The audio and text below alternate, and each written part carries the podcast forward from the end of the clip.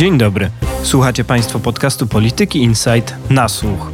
W naszej audycji rozmawiamy o polskiej polityce, jej partyjnych rozgrywkach, korytarzowych intrygach, bohaterach zbiorowej wyobraźni i gwiazdach jednego sezonu. Ja nazywam się Ryszard Łuczyn, jestem analitykiem do spraw cyfrowych i politycznych w Polityce Insight i zapraszam na kolejny odcinek.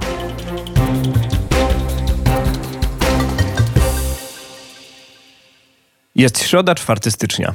Ci z Państwa, którzy dosłuchali do końca poprzedni odcinek na słuchu, wiedzą, dlaczego w ich uszach nie pobrzmiewa w tym momencie głos Andrzeja Bobińskiego. Dla tych, którzy tego nie zrobili, Andrzej spędzi najbliższe trzy miesiące na urlopie ojcowskim. Ja, jak wspomniałem w intro, nazywam się Ryszard Łuczyn i jestem analitykiem do spraw cyfrowych i politycznych i przez ten czas postaram się godnie Andrzeja zastąpić. W pierwszym odcinku w nowym roku, wspólnie z Wojtkiem Szackim i Joanną Sawicką, zajmiemy się Szymonem Hołownią i jego Polską 2050. Ostatnio o partii zrobiło się głośno z powodu odrzucenia jej sprawozdania finansowego przez Państwową Komisję Wyborczą. Całkiem niedawno formację po głośnych doniesieniach o prowadzonych przez niego eksperymentach medycznych opuścił Wojciech Maksymowicz. W sondażach Polskę 2050 co jakiś czas wyprzedza lewica. Można odnieść więc wrażenie, że moment jest dla tej partii zdecydowanie trudny. Czy to tylko moje wrażenie? Zapraszam na nasłuch.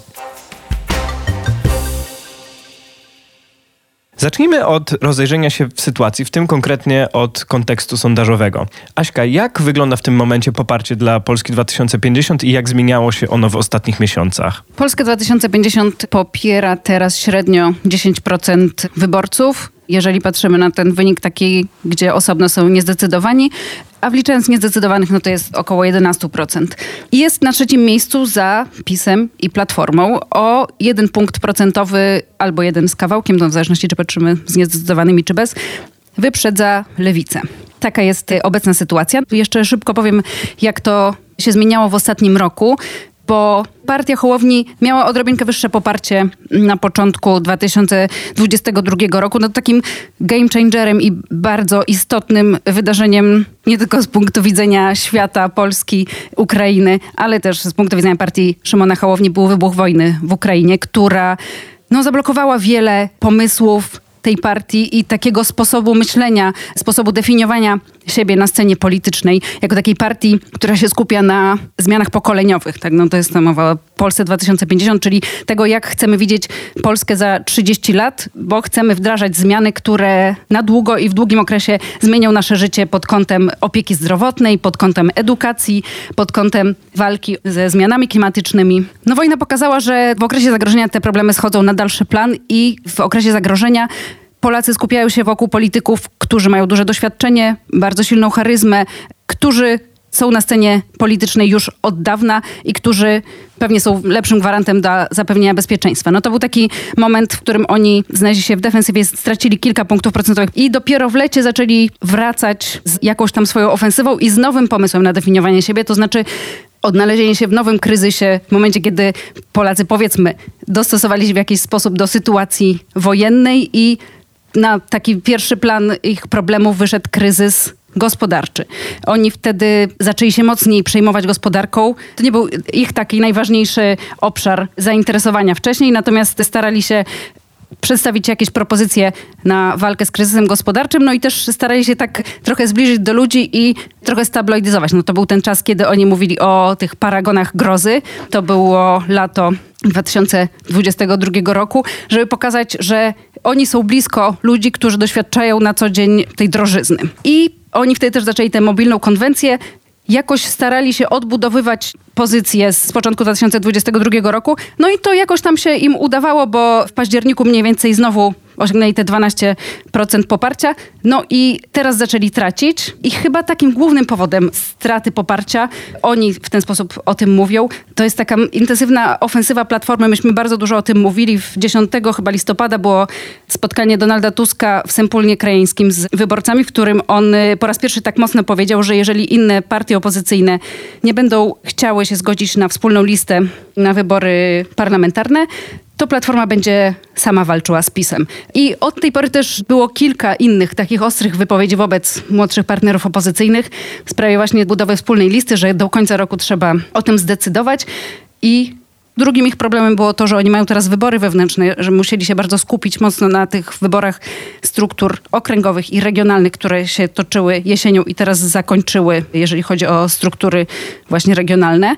Więc oni zapowiadają, że teraz będzie nowe otwarcie, jakieś takie wychodzą na nowo z jakąś kolejną ofensywą, no ale jesteśmy w momencie, w którym rzeczywiście jest raczej gorzej niż lepiej. Tej nadciągającej ofensywie i relacjom z resztą opozycji jeszcze się przyjrzymy, natomiast wspomniałaś, że Polska 2050 stara się pokazać, że jest blisko ludzi doświadczających inflacji. No i pytanie, na ile oni sami doświadczają tej drożyzny inflacji, bo zawsze kłopotem tej partii było to, że nie ma subwencji. Dochodzę w ten sposób do tematu finansowania, jeszcze nie do odrzucenia sprawozdania finansowego, no ale oni zawsze organizowali te zbiórki, mówili, że no nie mają pieniędzy, ciężka sprawa, trzeba składać się na to, żeby zmieniać Polskę. Jak to wygląda w tym momencie? No oni z miesiąca na miesiąc zbierają pieniądze na swoje funkcjonowanie, zbierają pieniądze na konto fundacji przede wszystkim, a odkąd istnieje partia, a właściwie odkąd została prawomocnie zarejestrowana, to zbierają też pieniądze na konto partii. Nie udało mi się uzyskać dokładnych informacji na temat tego, ile miesięcznie oni zbierają pieniędzy. Natomiast ja co jakiś czas tam zerkam. Pamiętam, że pod koniec grudnia widziałam, że z założonych 100 tysięcy, które chcieli zebrać, mieli zebranych jeśli dobrze pamiętam, między 60 a 70, może nawet 80 tysięcy. No i tak mniej więcej to wyglądało też w poprzednich miesiącach. No to jest całkiem niezły wynik. Zobaczyłam sobie też na stronę partii Polska 2050, gdzie jest taki rejestr wpłat od sierpnia 2022 roku i tam te największe kwoty muszą być rejestrowane i upubliczniane. Od tej pory 183 tysiące złotych około zostało wpłaconych na partię. No, to są głównie nazwiska znane. To jest Szymon Hołownia, Michał Kobosko, Maciej Żywno, Agnieszka Boczyńska, no to są istotni ludzie w partii, ale są też inne nazwiska. Im się wciąż udaje zbierać całkiem istotne kwoty pozwalające na funkcjonowanie stowarzyszenia, funkcjonowanie Instytutu Strategii 2050. No pytanie, jak będzie dalej, ale oni, no oczywiście nie mają bardzo dużo pieniędzy, muszą oszczędzać i są w zdecydowanie gorszej sytuacji, no nieporównywalnie gorszej sytuacji, jeśli chodzi o kwestie finansowe z partiami, które są w Sejmie i po prostu dostają subwencje, ale na tym etapie chyba nie ma dramatu. Tutaj dla kontekstu tylko można powiedzieć, że Platforma dostaje mniej więcej 20 milionów złotych rocznie z subwencji. No właśnie, jest w tym momencie ciężkawo, ale nie ma dramatu. Natomiast przechodząc tutaj do tematu tego bardzo aktualnego odrzucenia sprawozdania finansowego, pytanie pojawia się o przyszłość. Pod koniec grudnia okazało się, że Państwowa Komisja Wyborcza odrzuciła sprawozdanie finansowe Polski 2050 za 2021 rok. Partia wpisała tam, że nie miała żadnych przychodów i żadnych wydatków, mimo że jej aktywności na scenie politycznej trudno było nie zauważyć. Były konwencje, były wyjazdy, była po prostu normalna działalność polityczna. I według PKW Polska 2050 nielegalnie przyjmowała korzyści niepieniężne.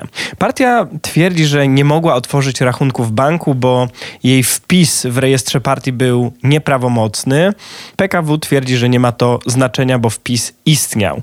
Twierdzi partia również między innymi, że w swojej siedzibie nie prowadziła żadnej działalności poza odbieraniem korespondencji, adwokatowi prowadzącemu sprawę rejestracji miało zapłacić później, forum gospodarcze i kongres ruchu to nie były wydarzenia partii, tylko uwaga, Fundacji Polska Odnowa i działającego w jej ramach Instytutu Strategię 2050 we współpracy ze Stowarzyszeniem Polska 2050 oraz kołem parlamentarnym Polska 2050, a aplikacja Jaśmina, która przypominam miała zmienić polską politykę, nie należy do partii, tylko do fundacji. Jak wy patrzycie na tę sprawę? Jeszcze tutaj element wyjaśnienia. Wydaje mi się, że rzeczywiście jest tak, że oni nie mogli otworzyć konta wcześniej, nie mając tego wpisu w KRS-ie, tylko kwestia polega na tym, że mogli prowadzić działalność i również finansową, tylko w okrojonym zakresie, bez posiadania konta tu na tym polega większy problem, w sensie, że nie wiem, czy ty masz wątpliwości. Ja wydaje mi się to tłumaczenie, że nie dało się założyć konta bankowego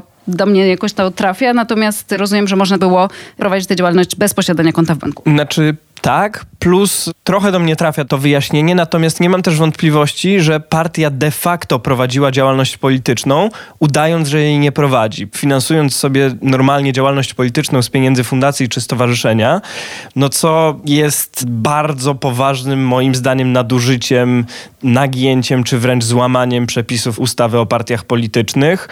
I te argumenty o niemożliwości założenia konta, okej, okay. mówię tylko, że Państwowa Komisja Wyborcza je odrzuca, twierdząc, że kluczowym momentem nie jest moment uprawomocnienia się postanowienia o wpisaniu partii do rejestru, tylko dokonania wpisu. Czyli ten moment w marcu 2021 roku, kiedy partia została wpisana do rejestru, a nie rok później, kiedy to się uprawomocniło. Tak, no rzeczywiście no, uchybienie tutaj wydaje się dosyć jasne i znaczące. W sensie rozumiem, z jednej strony trudno sobie wyobrazić, że przez rok istnieje partia, która nie jest wpisana prawomocnie, w związku z tym nie ma konta w banku. W związku z tym jej możliwości działań są bardzo, bardzo ograniczone, więc w związku z tym nic nie robi od marca 2021 roku do marca 2022 roku, w momencie, kiedy na przykład ona wtedy była pierwszą partią w sondażach, tak, jeżeli dobrze pamiętam, jeśli chodzi o partie opozycyjne. No, na czele Platformy stał Borys Budka, czerwiec to był taki chyba moment najwyższego poparcia Polskiej 2050, więc wyobrażam sobie te pokusy z ich strony, żeby jednak nie stać bezczynnie, tylko prowadzić politykę i rozumiem, że te przepisy są tutaj trudne do wdrożenia, no ale korzyści niemajątkowe, które przyjęła, wydają się też oczywiste. Kluczowe tak naprawdę jest zagadnienie trochę inne, czyli czy to będzie skutkowało nieprzyznaniem subwencji dla Polski 2050, gdy już tej partii uda się przekroczyć próg 3% w wyborach parlamentarnych, bo od tego progu subwencje partiom przysługują. I tutaj nie mam wrażenia, że jest jakiś szeroki konsensus prawników. No ja odbyłem trzy dość długie rozmowy na ten temat, w tym dwie z prawnikami. I obraz, jaki się wyłania w mojej głowie, jest taki, że mimo, że przepis ustawy o partiach politycznych literalnie rozumiany można by rozumieć tak, że subwencje da się odebrać na przyszłość, to wydaje się, że orzecznictwo wskazuje na to, że tak się nie stanie. Natomiast Polsce 2050 za to sprawozdanie z 2021 roku mógłby grozić przepadek nielegalnie przyjętych korzyści. Natomiast Państwowa Komisja Wyborcza nie wyszczególniła w swojej uchwale, jakie korzyści miałaby partia zwrócić, więc zwracać nie musi. Oczywiście tu też Szymon Hołownia i spółka zwrócą się do Sądu Najwyższego ze skargą na tę uchwałę. Ja też e, rozmawiałam z różnymi prawnikami, też ekspertami z innych partii opozycyjnych, którzy zajmują się i znają te kwestie finansowania i oni są zdania, że subwencji przyszłej nie da się stracić. I rozumiem, że w związku z tym kluczową będzie kwestią sprawozdanie finansowe za rok 2022, które partia dopiero złoży, w którym to roku partia funkcjonowała na podobnych zasadach co w roku 2021 przez pierwsze pięć miesięcy, bo faktycznie została prawomocnie zarejestrowana, a następnie dopiero założyła konto w banku i dopiero od momentu założenia konta w banku wszystko to się zaczęło dziać tak, jak powinno się dziać, to znaczy zaczęła zbierać legalnie pieniądze na to konto i finansować swoje aktywności z tego konta. Natomiast ta pierwsza część, prawie pierwsze pół roku 2022 też może zostać podane w wątpliwość przez Państwową Komisję Wyborczą, co już może wpłynąć na wypłatę subwencji i następne lata, której partii będzie przysługiwać subwencja od jesieni 2023 roku. No, prawdopodobnie jest tak, że w Polsce 2050, mimo tych uspokajających głosów, jakie słyszeliśmy od różnych prawników, trwają jednak jakieś analizy, konsultacje z prawnikami, praktykami. Być może też zwrócą się do Państwowej Komisji Wyborczej z wnioskiem o jakieś dodatkowe wyjaśnienia w sprawie tych właśnie przyszłych subwencji ewentualnych. No i tym planem awaryjnym, gdyby te rozstrzygnięcia były nie po ich myśli, byłoby założenie nowej partii albo połączenie się z jakąś inną partią. I tutaj ja mam dla Was i dla słuchaczy ciekawostkę, ponieważ taka partia istnieje, czy też właściwie istniała już bardziej można powiedzieć. Istnieje coś takiego jak Nowe Centrum. To jest partia bliska powiedzmy środowisku Hołowni i mająca zupełnym przypadkiem identyczny statut jak Polska 2050. Tylko problem polega na tym, że ta partia spóźniła się ze złożeniem sprawozdania finansowego za 2021 rok. Natomiast w przypadku, gdy partia spóźni się ze złożeniem sprawozdania finansowego, Państwowa Komisja Wyborcza zwraca się do sądu z wnioskiem o wykreślenie tejże partii z rejestru. No więc zgadzam się, że wydaje się, że w sumie niewiele jeszcze Polsce 2050 grozi za to, co się stało, też ze względu na to, że PKW w swojej uchwale no jakby nie wskazała tych korzyści, które partia musiałaby oddać. Natomiast myślę, że za rok będziemy mieli tę samą dyskusję, tak? kiedy okaże się, co będzie ze sprawozdaniem za 2022 rok i kłopotami z tego początku roku, póki partia wciąż nie miała konta. Natomiast z moich rozmów z politykami i działaczami Polski 2050 wynika, że w całej tej aferze, w całej tej sprawie znacznie większym problemem niż przyszła ewentualna subwencja jest problem wizerunkowy tu i teraz. I to, czy oni zdołają opowiedzieć tę sytuację, tę historię swoim wyborcom, swoim sympatykom w taki sposób, żeby zachować wiarygodność w ich oczach. No, oni funkcjonują dzięki tysiącom wpłat zwykłych ludzi. Często są to małe wpłaty, czasami trochę większe, ale dzięki temu, że tysiące zwykłych ludzi co miesiąc przelewa na konto fundacji, teraz też partii, pieniądze. I jeżeli usłyszą i jeżeli uznają, że Polska 2050 tutaj zawiniła, że rzeczywiście nie potrafiła dobrze zagospodarować ich pieniędzmi de facto, no to mogą się zawahać, czy rzeczywiście kontynuować te wpłaty i czy kontynuować to wsparcie. Więc teraz takim ich głównym zadaniem według działaczy Polski 2050 jest próba opowiedzenia tej sytuacji tak, żeby ich sympatyzy nie uznali, że to jest ich jakieś wielkie przewinienie. A waszym zdaniem jest teraz takie duże zagrożenie? Ja się zgadzam, że to jest bardzo ważny wątek. Oczywiście z mojej perspektywy jest też tak, że kluczowe jest też to, jak te historie opowiedzą bankom, tak? bo partie biorą na kampanię zazwyczaj kredyty i jak bank nie przyzna kredytu, to ta kampania będzie biedna. Ale rzeczywiście to, co mówisz o tym, że kluczowe jest przekonanie tych wszystkich, którzy dokonują wpłat, że wszystko jest uczciwe i transparentne, jest podstawowym zadaniem teraz ludzi Hołowni. Myślicie, że to się uda? Nie wiem, będę się przyglądać tym tłumaczeniom.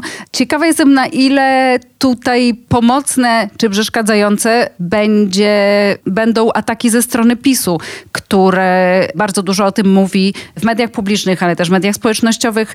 Podnosi ten temat, atakuje Hołownię za niegospodarność, sugeruje jakieś okradanie Polaków. Dla działaczy Polski 2050 to nie jest oczywiste, że to ma im zaszkodzić. Niektórzy wręcz mówią, że dzięki temu spór się przenosi z obszaru prawnego na stronę polityczną i oni teraz wchodzą w ten spór z pisem, co jest dla nich w jakimś sensie korzystne przez to, że więcej się o nich mówi, że i tak ich wyborcy nie lubią PiSu, więc jeżeli PiS ich atakuje, to wcale ich to jakoś znacząco nie osłabia. Natomiast nie wydaje mi się, żeby to już sprawa była załatwiona i żeby Polska 2050 miała już ten problem z głowy. Mówisz, że ich wyborcy nie lubią PiSu, a ja pamiętam taki moment, kiedy oni organizowali taką akcję billboardową. Na tych billboardach wypisywali, że ślubu z nimi nie braliście, bodajże brzmiało to hasło, które miało trafiać właśnie do miękkich wyborców PiSu. Ja się zastanawiam, zastanawiam, czy ten atak ze strony Prawa i Sprawiedliwości nie jest też bardziej takim zabezpieczeniem właśnie własnego elektoratu obozu władzy, żeby on przypadkiem nie odpłynął, żeby pokazać, że no nie, no ten Hołownia to same machlojki i jakieś niezrozumiałe bagno, więc już lepiej zostańcie przy nas. No na pewno częściowo tak, w sensie elektorat Polski 2050 różni się od elektoratu Platformy, który jest taki jednoznacznie antypisowski, a ten Hołowniowy no jest taki, taki złożony z różnych grup społecznych. No jest tam część elektoratu na pewno antypisowskiego, jest spora grupa elektoratu antyplatformerskiego i tak jak w całości antyestablishmentowego, dążącego do zmiany. Więc tak, więc może to być próba PiSu zablokowania tych przepływów ewentualnych. Można też ewentualnie wysnuć jakąś diaboliczną teorię, że PiS postanowił w obliczu rosnących notowań Platformy pomóc Szymonowi Hołowni, nakierowując reflektory na tę partię odebrać trochę tlenu Platformie, chociaż te diaboliczne tezy zwykle się w polityce polskiej nie sprawdzają. A jakie tezy się sprawdzają, jeśli chodzi o relacje Polski 2050 z resztą opozycji? Ty, Aśka, powiedziałaś o tej konkurencji z Platformą. Jak wygląda teraz właśnie ta konkurencja, jak wygląda też współpraca z innymi? No bo mamy choćby trwające wciąż negocjacje w sprawie paktu senackiego. No, ta współpraca wygląda tak naprawdę nieźle.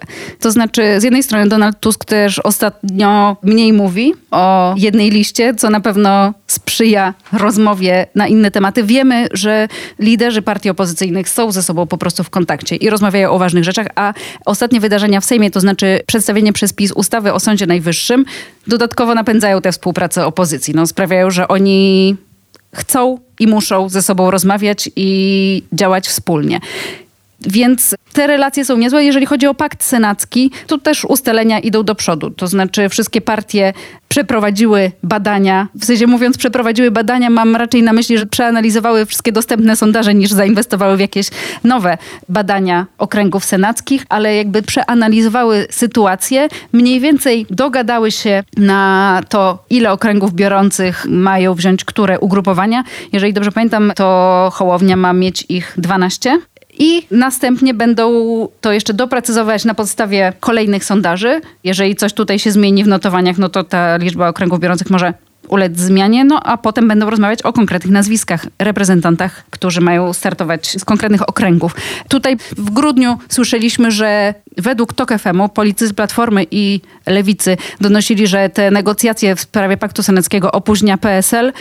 Mi się nie udało potwierdzić tych informacji. Rzeczywiście PSL-owi zależy na tym, żeby nie finalizować tego jakoś bardzo wcześnie, bo boją się, że szybkie finalizowanie negocjacji senackich zwiększy naciski ze strony Platformy do tego, żeby PSL wszedł też na wspólną listę w wyborach do Sejmu. Natomiast ja nie mam informacji na temat tego, żeby w Senacie coś się działo źle, żeby tam były jakieś kłótnie, spory, żeby na opozycji było coś nie tak, co nie zmienia faktu, że te dobre mniej więcej relacje liderów opozycji jakoś nas przybliżają do stworzenia wspólnej listy do Sejmu na wybory parlamentarne.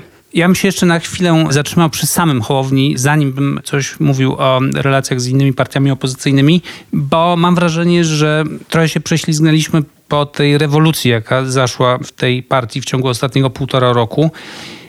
Otóż Polska 2050, która mniej więcej półtora roku temu celowała w pierwsze miejsce w sondażach po stronie opozycyjnej, która miała być tą główną siłą strony opozycyjnej, stała się od tego czasu partią średniej wielkości i o zupełnie innych już ambicjach, dostosowanych do obecnej sytuacji sondażowej.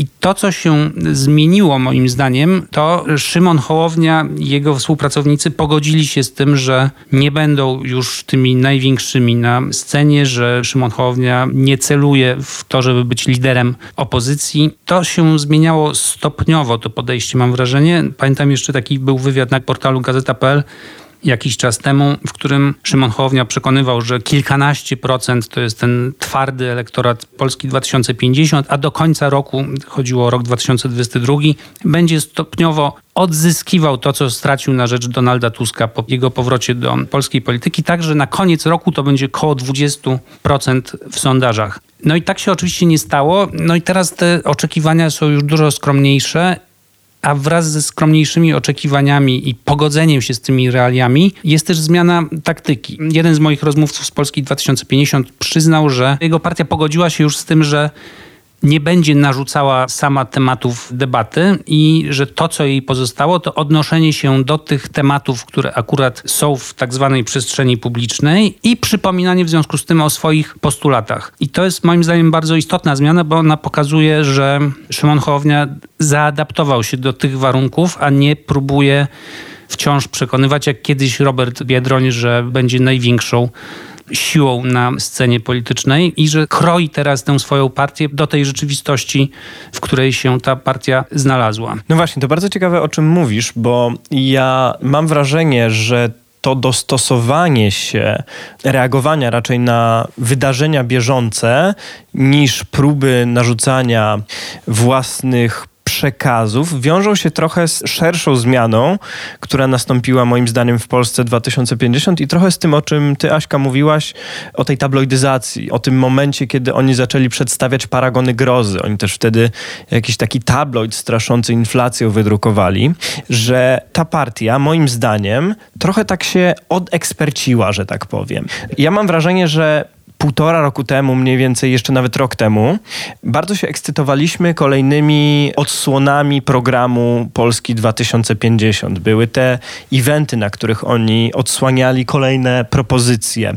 I to wszystko było takie właśnie bardziej skierowane w przyszłość na ten 2050 właśnie rok.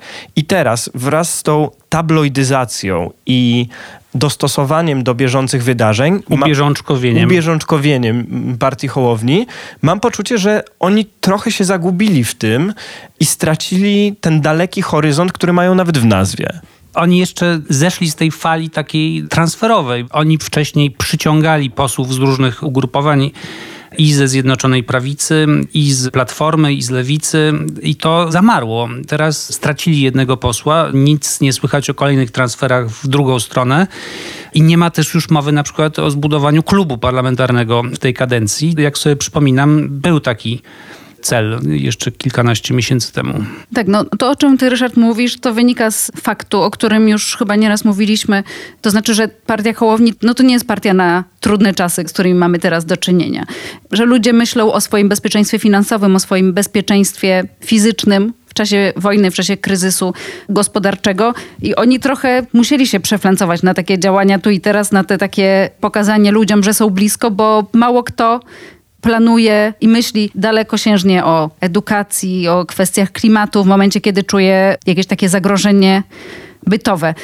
Pytanie jest takie, czy im się udało zyskać wiarygodność w tym takim działaniu właśnie responsywnym, reagowaniu na kryzys, czy im się udało zyskać wiarygodność w tej takiej specjalizacji gospodarczej, na którą mieli ambicje, wydaje mi się, od lata, w momencie, kiedy się okazało, że kryzys gospodarczy to jest to, co w tym momencie najbardziej doskwiera Polakom. Oni chyba wciąż mają nadzieję na to, że wróci zainteresowanie tą taką dalekosiężną zmianą. No dzisiaj widziałam wyniki sondażu CEBOS, który pokazuje dramatyczny spadek ocen jakości edukacji w kraju. No być może sytuacja na świecie, w kraju się odrobinę uspokoi i skłoni to Polaków do jakiegoś takiego dalszego planowania, no ale teraz tego nie ma. No i oni jakoś rzeczywiście do tej trudnej rzeczywistości mniej pasują. Ja nie mówię też, żeby nie było, że oni zarzucili kompletnie myślenie o tym dalekim horyzoncie, tylko że to, co ty wspomniałaś, trochę to się schowało, że jak się patrzy na główny przekaz, to on jest bardziej bieżący i też mam poczucie, że zagubiło się to, co było kiedyś wyróżnikiem ruchu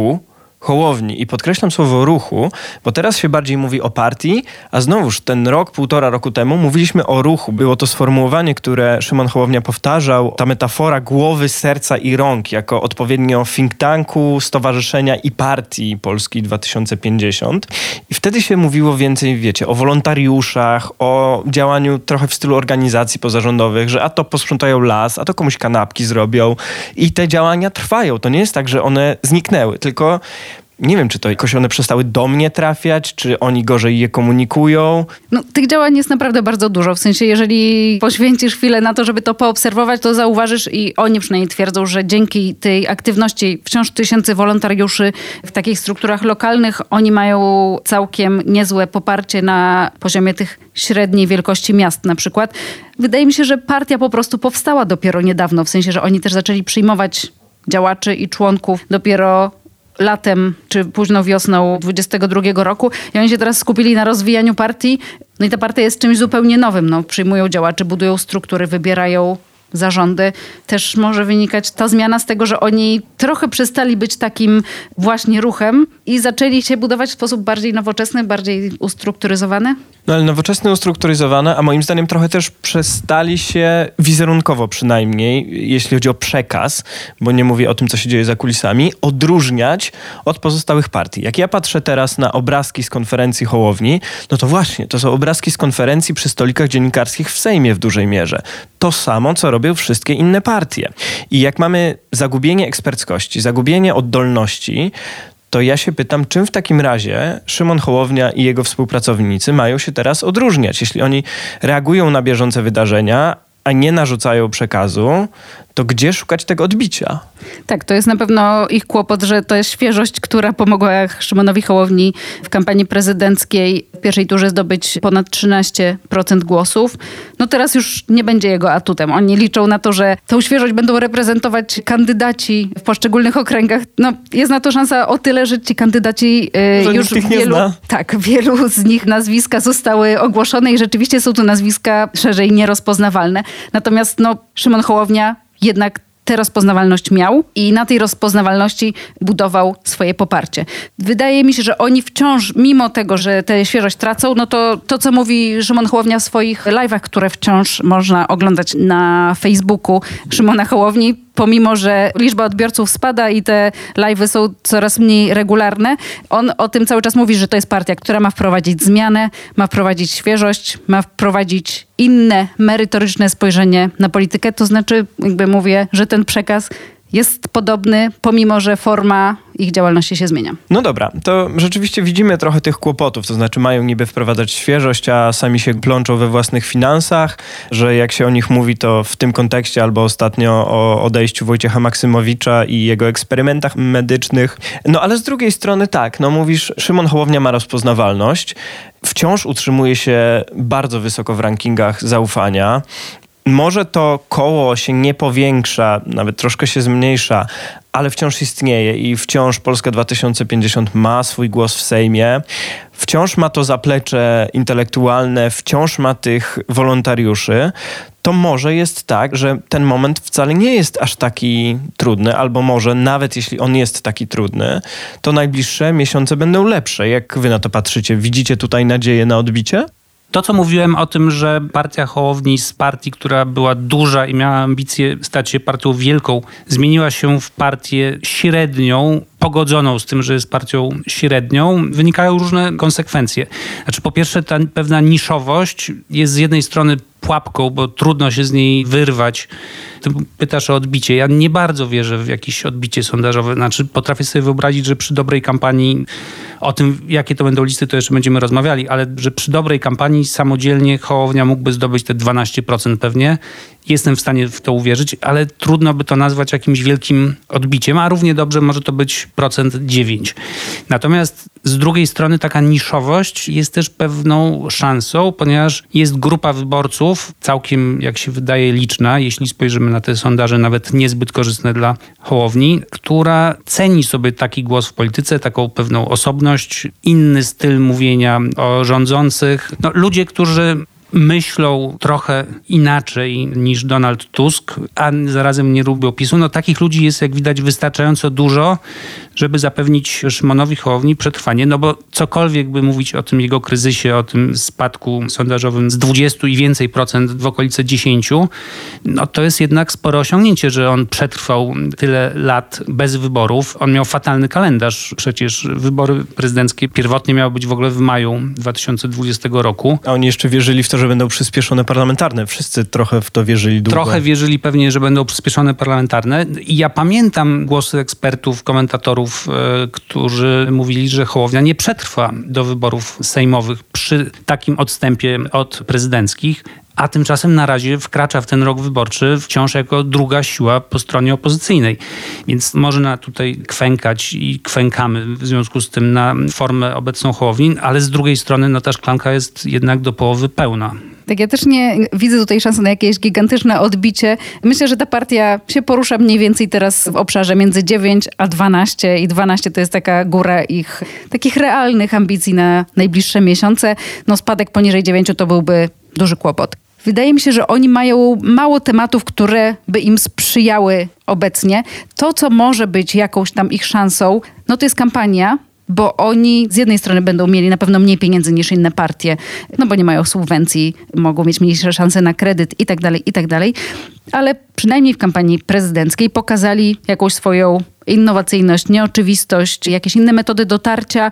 Mają tych swoich wolontariuszy, którzy no, często są niepolitycznie, ale mają w sobie jakiś taki entuzjazm, energię do działania i którzy rzeczywiście coś tam robią w tych regionach. My tego nie widzimy na co dzień, ale przypuszczam, że oni będą istotną wartością na tle takich starszych, wieloletnich działaczy partyjnych z innych partii. Natomiast, żeby to miał być jakiś gigantyczny skok, zbliżenie się znowu do 20, no to ciężko coś takiego przewidywać. Chyba, że w koalicji z PSL-em. Chyba, że w koalicji z PSL-em, ale no, nawet w koalicji z PSL-em, no to myślę, że to tutaj mogliby liczyć raczej na kilkanaście. Mm, to pytanie miało być sprytnym przejściem do, tak. do niesłychanie, nielubiany, niesłychanie sprytnym przejściem do nielubionego przeze mnie tematu list wyborczych, no ale tego tematu nie możemy pominąć. Na jakim jesteśmy w tym momencie etapie? Co się mówi wśród polityków Polski 2050 na ten temat? Politycy Polski 2050 mówią, że idziemy na wybory sami. Szykujemy się do samodzielnego startu. Jest to dla nas, ale i dla Polski najkorzystniejszy scenariusz, ponieważ Polska 2050 przyciąga do siebie wielu wyborców, którzy często nie chodzą na wybory, nie lubią PiSu i Platformy. Część z tych wyborców to też potwierdzają socjologowie, z którymi rozmawiałam, wahają się pomiędzy wyborem Hołowni i Konfederacji, więc pójście Hołowni z Platformą co też pokazywały publiczne sondaże, skutkuje wzrostem poparcia dla Konfederacji. No i dla nich, jako takiej świeżej siły politycznej, no ten samodzielny start jest super ważny, super pożądany. Oni bardzo chcą się sprawdzić jako Polska 2050 po prostu w wyborach, a nie jako część jakiejś większej całości. No więc na tym etapie na tym stoimy. Ja już będę się trzymał jak piany płotu tej tezy o średniości partii i o tym, że jest to istotne dla rozważań o jej przyszłości, bo Polska 2050 znalazła się w takim bardzo ciekawym położeniu, dlatego pewnie też o niej rozmawiamy, a nie tylko dlatego, że PKW odrzuciło jej sprawozdanie finansowe, bo o ile na przykład lewica, nie wiem czy się ze mną zgodzicie, ale mnie się wydaje, że lewica jest w miarę pewna tego swojego wyniku wyborczego, że oni mają na tyle duże doświadczenie kampanijne, na dużo liderów w okręgach, wielu doświadczonych posłów, spore pieniądze z subwencji, że ten statek jakoś dopłynie do wyniku porównywalnego pewnie albo ciut słabszego, albo ciut lepszego niż w wyborach poprzednich. Wiadomo też mniej więcej, co się będzie działo z platformą, jeśli nie zajdą jakieś nadzwyczajne okoliczności. Natomiast takie dwa newralgiczne punkty po stronie opozycyjnej, zagadkowe, po tej tak zwanej demokratycznej stronie opozycyjnej, to jest właśnie PSL i Polska 2050. I z Polską 2050 jest tak, że ten poziom sondaży, o których Aśka wspominała na początku, czyli to było zdaje się 11%, to jest jeszcze poziom wystarczający do właśnie całkiem pewnego snucia rozważań o samodzielnym starcie wyborczym. To jest ponad 40 posłów, czyli w zasadzie w każdym okręgu wyborczym Polska 2050 może liczyć na mandat. Być może jak w którymś okręgu te mandaty mogłyby być dwa, a może w jakimś okręgu by nie było, ale zasadniczo wszyscy posłowie obecni mają pewność, że tymi posłami będą. Ci najważniejsi działacze partyjni też raczej są tego pewni. Natomiast wystarczy, żeby Polska 2050 spadła do 9-8% i wtedy DONT i ordynacja zaczynają robić coraz większą krzywdę partiom, które pod ten próg spadają i ta liczba posłów się gwałtownie kurczy, chociaż wynik wydaje się bardzo podobny. Takie 8-9% to jest pewnie już około 20 paru mandatów, może 30 mandatów. A co to oznacza? To oznacza, że na przykład w 10 okręgach mniej więcej Polska 2050 by nie wprowadziła posłów. I natura ordynacji jest taka, że ci kandydaci wszyscy, którzy będą tam musieli startować, będą wiedzieli, że niezależnie od ich wysiłków, niezależnie od tego, ile pieniędzy włożą w tę kampanię, to i tak tymi posłami nie zostaną. Co oczywiście będzie zniechęcało do pracy w kampanii i będzie wpływało na wynik partii w całym kraju, dodatkowo go osłabiając. Więc kluczowe dla Hołowni teraz jest utrzymanie tego poparcia powyżej 10% i danie nadziei, że w każdym okręgu ta partia zaistnieje. A jeśli zacznie pod ten próg spadać, jeśli lewica na trwale wyprzedzi Polskę 2050, to doły Hołowni zaczną prawdopodobnie cisnąć w stronę jakiegoś porozumienia. Sam Hołownia może się zacząć zastanawiać nad jakimś porozumieniem, nad jakąś wspólną listą. No i tutaj są dwa kierunki. Jeden to jest ukorzenie się przed Donaldem Tuskiem, wejście na listę Platformy, co jest skrajnie mało prawdopodobne. Teraz wydaje się wręcz całkiem nieprawdopodobne. Działacze Platformy żartują, że byłoby to unowocześnienie Polski 2050, czyli zrobienie z niej nowej wersji nowoczesnej. Po stronie Hołowni jest przekonanie, że tak właśnie by się skończył alians z Donaldem Tuskiem ale jest to jakieś wyjście awaryjne w razie najgorszego dla Hołowni rozwoju wypadków.